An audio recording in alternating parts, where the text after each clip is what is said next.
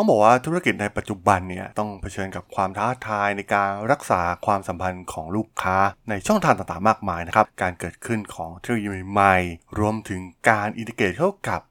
รูปแบบการติดต่อแบบเก่าๆ อย่างไม่ว่าจะเป็นเรื่องของจดหมาย หรือโซเชียลมีเดียนะครับแชทบอทซึ่งแน่นอนว่ามันเป็นโจทย์ที่ท้าทายมากๆนะครับกับการดูแลลูกค้าจากส่วนต่างๆ ที่เริ่มมีความซับซ้อนที่เพิ่มขึ้น มีชุดข้อมูลในหลายแง่มุมสำหรับรายการกิ๊กมันเดน EP นี้นะครับจะมาพูดถึงแพลตฟอร์ม ที่มีชื่อว่า Salesforce Einstein นะครับที่ใช้เป็น solution AI ในการรักษาความสัมพันธ์ของลูกค้าในยุคที่มีความซับซ้อนอย่างมาก แล้วเรื่องราวจะเป็นอย่างไรนะครับ ไปรับฟังกันได้เลยครับผม You are listening to Geek Forever podcast. Open your world with technology. This is Geek Monday.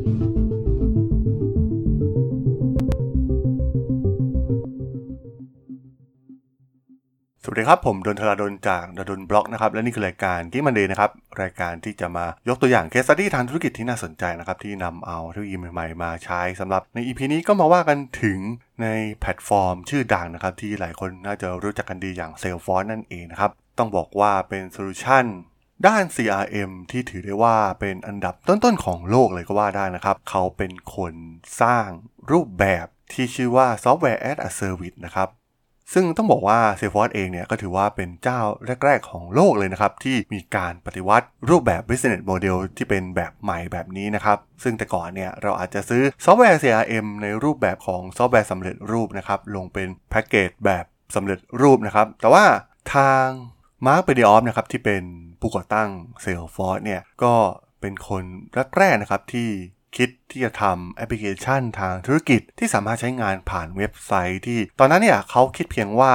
ให้มันสามารถใช้งานง่ายเหมือน amazon.com นะครับแล้วก็เป็น Salesforce นี่เองนะครับที่ทำให้โลกของธุรกิจที่เป็นซอฟต์แวร์เนี่ยเปลี่ยนไปอย่างสิ้นเชิงนะครับ ตอนนี้ธุรกิจซอฟต์แวร์ก็ส่วนใหญ่ก็จะปรับมาเป็นรูปแบบแพลตฟอร์ม หรือว่าซอฟต์แวร์ as a service ที่อยู่บริการบนคลาวด์กันหมดแล้วนะครับ ก็ถือได้ว่าเป็นจุดเริ่มต้นที่น่าสนใจมากๆนะครับของ Salesforce ที่ มีวิวัฒนาการเริ่มต้นในการนำซอฟต์แวร์ขึ้นไปอยู่บนคลาวด์แล้วก็ขายเป็นแพ็กเกจแบบซอฟต์แวร์ as a service นั่นเอง ซึ่งแน่นอนนะครับว่าโมเดลเหล่านี้เนี่ยก็ทำให้ได้รับรายได้อย่างต่อเนื่องนะครับสำหรับลูกค้าแล้วก็ที่สำคัญก็คือ ขจัดความยุ่งยากในการบำรุงรักษารวมถึงการอัปเดตซอฟต์แวร์ต่างๆนะครับ เพราะว่ามันอยู่บนคลาวด์มีการติดตั้งเพียงแค่ครั้งเดียว แล้วก็อัปเดตได้ตลอดกาลนะครับ ซึ่งแน่นอนว่า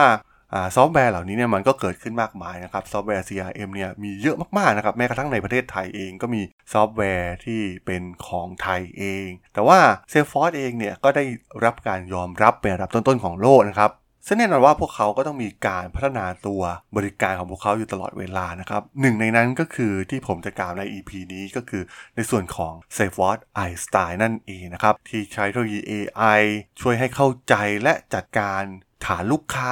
ความสัมพันธ์ของลูกค้าเนี่ยได้ดียิ่งขึ้นนะครับ อย่างที่กล่าวไปข้างต้น ตอนนี้เนี่ยมันเริ่มมีความซับซ้อนของการเชื่อมต่อกับลูกค้านะครับ มีช่องทางมากมายเกิดขึ้น เกิดการปฏิวัติข้อมูลนะครับ มีทั้งอีคอมเมิร์ซ มีแชทบอท มีโซเชียลมีเดียนะครับแม้กระทั่งจดหมายอีเมลแบบเก่าๆ ก็ยังคงมีอยู่นะครับ แต่ตอนนี้เนี่ย Salesforce ก็ต้องมุ่งพัฒนาตัวซอฟต์แวร์ที่มีความฉลาดมากยิ่งขึ้นนะครับ เพื่อตอบรับความซับซ้อนที่เพิ่มขึ้นนี้นะครับ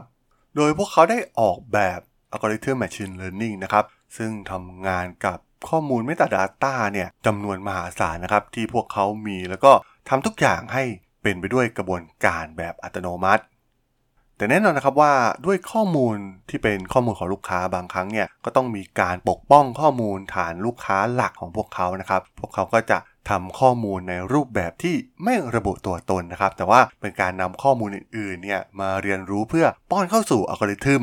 เพื่อสร้างเทคโนโลยีของอบริการอย่างไอสไตน์ขึ้นมานะครับ แล้วก็ลูกค้าเนี่ยสามารถเรียกบริการขึ้นมาใช้งานนะครับ แล้วก็สามารถทำสิ่งต่าง ได้ไม่ว่าจะเป็นกระบวนการทางด้านการตลาด การวางแผน การเงิน การจัดการชุมชน และการบริการลูกค้านะครับ ซึ่งทั้งหมดนี้เนี่ยก็จะถูกรวบรวมข้อมูลผ่านเทคโนโลยีทางด้าน AI โดยข้อมูลที่นำมาใช้เทรนนิ่งให้กับ i อ s t y นะครับ เป็นข้อมูลทั้งหมดที่ธุรกิจต่างๆ ร้านค้าที่เกี่ยวข้อง รวมถึงลูกค้าของพวกเขานะครับ การทำธุรกรรมต่างๆ รายละเอียดการ โต้ตอบกับลูกค้าจากฝ่ายบริการลูกค้า รวมถึงข้อมูลที่รวบรวมบริการผ่านระบบคลาวด์ข้อมูลการแชท อีเมล แอปปฏิทิน และที่สำคัญก็คือข้อมูลที่มาจากโซเชียลมีเดียนั่นเองนะครับ โดย s a f e f o r c e เนี่ยได้ใช้ทีมนักวิทยาศาสตร์ Data Scientist นะครับจำนวน 175 คน และลงทุนไปกว่า 4,000 ล้านเหรียญสหรัฐนะครับ มีการเข้าซื้อธุรกิจ AI ที่เชี่ยวชาญด้านนี้นะครับ ตัวอย่างเช่นบริษัท MetaMind Relate IQ และ Beyond Core นะครับ ซึ่งเป็นการลัดขั้นตอนนะครับในการนำเอาเทคโนโลยีของบริษัทที่พัฒนามาสำเร็จเป็นที่เรียบร้อยแล้วนะครับ มาควบรวมกันเพื่อการมาเป็นตัวบริการอย่าง i s t y และแน่นอนนะครับว่าพวกเขาก็ได้ปรับตัว i s t y ของ Salesforce เองเนี่ยให้กลายเป็นบริการแบบ AI as a Service นะครับสำหรับบริการ CRM ซึ่งเหล่าลูกค้านะครับที่ใช้บริการของ Salesforce อยู่เนี่ยไม่ต้องไป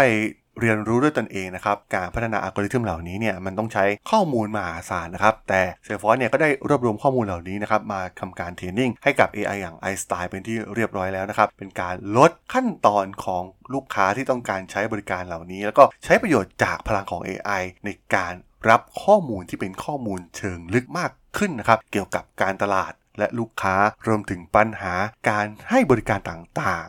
ซึ่งในระยะยาวก็จะทำให้ลูกค้าพึงพอใจมากขึ้น เมื่อใช้บริการอย่าง Salesforce Einstein นั่นเอง และที่สำคัญนะครับ ด้วยความแตกต่างของธุรกิจต่างๆนะครับ ตัว Salesforce Einstein เองเนี่ย ก็จะมีการจัดธุรกิจตามโปรไฟล์ customize ที่มีความเหมาะสมนะครับ เพื่อให้ได้แนวทางที่มีประสิทธิภาพสูงสุดในการทำการตลาด และก็จัดการความสัมพันธ์กับลูกค้า ก็ต้องบอกว่าเป็นอีกหนึ่งเทคโนโลยีที่น่าสนใจมากๆนะครับ เพราะว่าเราไม่ต้องไปลงทุนที่จะมาจ้างพวก Data Scientist รวมถึงโปรแกรมเมอร์เก่งๆนะครับมาคอยรวบรวมข้อมูลเหล่านี้ ตอนนี้เนี่ยข้อมูลมันมาจากหลากหลายแหล่งจริงๆนะครับในการบริหารจัดการเรื่อง CRM ซึ่ง Salesforce ก็ตอบโจทย์ในจุดนี้ได้อย่างดีอยู่แล้ว แล้วก็มีบริการที่เป็น AI as a Service เราจ่ายเท่าที่เราใช้ได้นะครับ ไม่จำเป็นต้องซื้อแบบแพ็กเกจใหญ่เหมือนองค์กรใหญ่ เพราะด้วยมันอยู่บนคลาวด์นะครับมันทำให้คัสตอมไมแล้วก็สามารถสร้างบริการที่เหมาะสมกับลูกค้าแต่ละรายได้นั่นเอง ก็ถือว่าเป็นอีกหนึ่งเทคโนโลยีที่เข้ามาช่วยเหลือได้อย่างดีนะครับ แล้วก็ปรับใช้กับธุรกิจในหลากหลายธุรกิจได้ แล้วก็ไม่ต้องลงทุนสูงมากนะครับ ถือว่าก็เป็นจุดขายอีกจุดขายหนึ่งของ Salesforce เลยก็ว่าได้นะครับสำหรับ i s t y ที่พวกเขาลงทุนพัฒนาขึ้นมา สำหรับเรื่องราวของ Salesforce Einstein ใน EP นี้เนี่ยผมก็ต้องขอจบไว้เพียงเท่านี้ก่อนนะครับสำหรับเพื่อนๆที่สนใจเรื่องราว case study ทางธุรกิจที่น่าสนใจนะครับที่นำเอาเทคโนโลยีใหม่ๆมาใช้เนี่ยก็สามารถติดตามกันได้นะครับทางช่อง Geek Forever Podcast ตอนนี้ก็มีอยู่ในแพลตฟอร์มหลักทั้ง Podbean Apple Podcast Google Podcast Spotify YouTube แล้วก็จะมีการ up ลงแพลตฟอร์ม Blockdit ในทุกๆตอนอยู่แล้วด้วยครับ ถ้าอย่างไรก็ฝากกด Follow ฝากกด Subscribe กันด้วยนะครับ แล้วก็ยังมีช่องทางหนึ่งในส่วนของ Line แอดที่แอดทาราดนแอด T H A R A D H O L สามารถแอดเข้ามาพูดคุยกันได้นะครับ ผมก็จะส่งสาระดีๆพอดแคสต์ดีๆให้ท่านเป็นประจำอยู่แล้วด้วยนะครับ ยังไงก็ฝากติดตามทางช่องทางต่างๆกันด้วยนะครับสำหรับใน EP นี้เนี่ยผมก็ต้องขอลากันไปก่อนนะครับ เจอกันใหม่ใน EP หน้านะครับผม สวัสดีครับ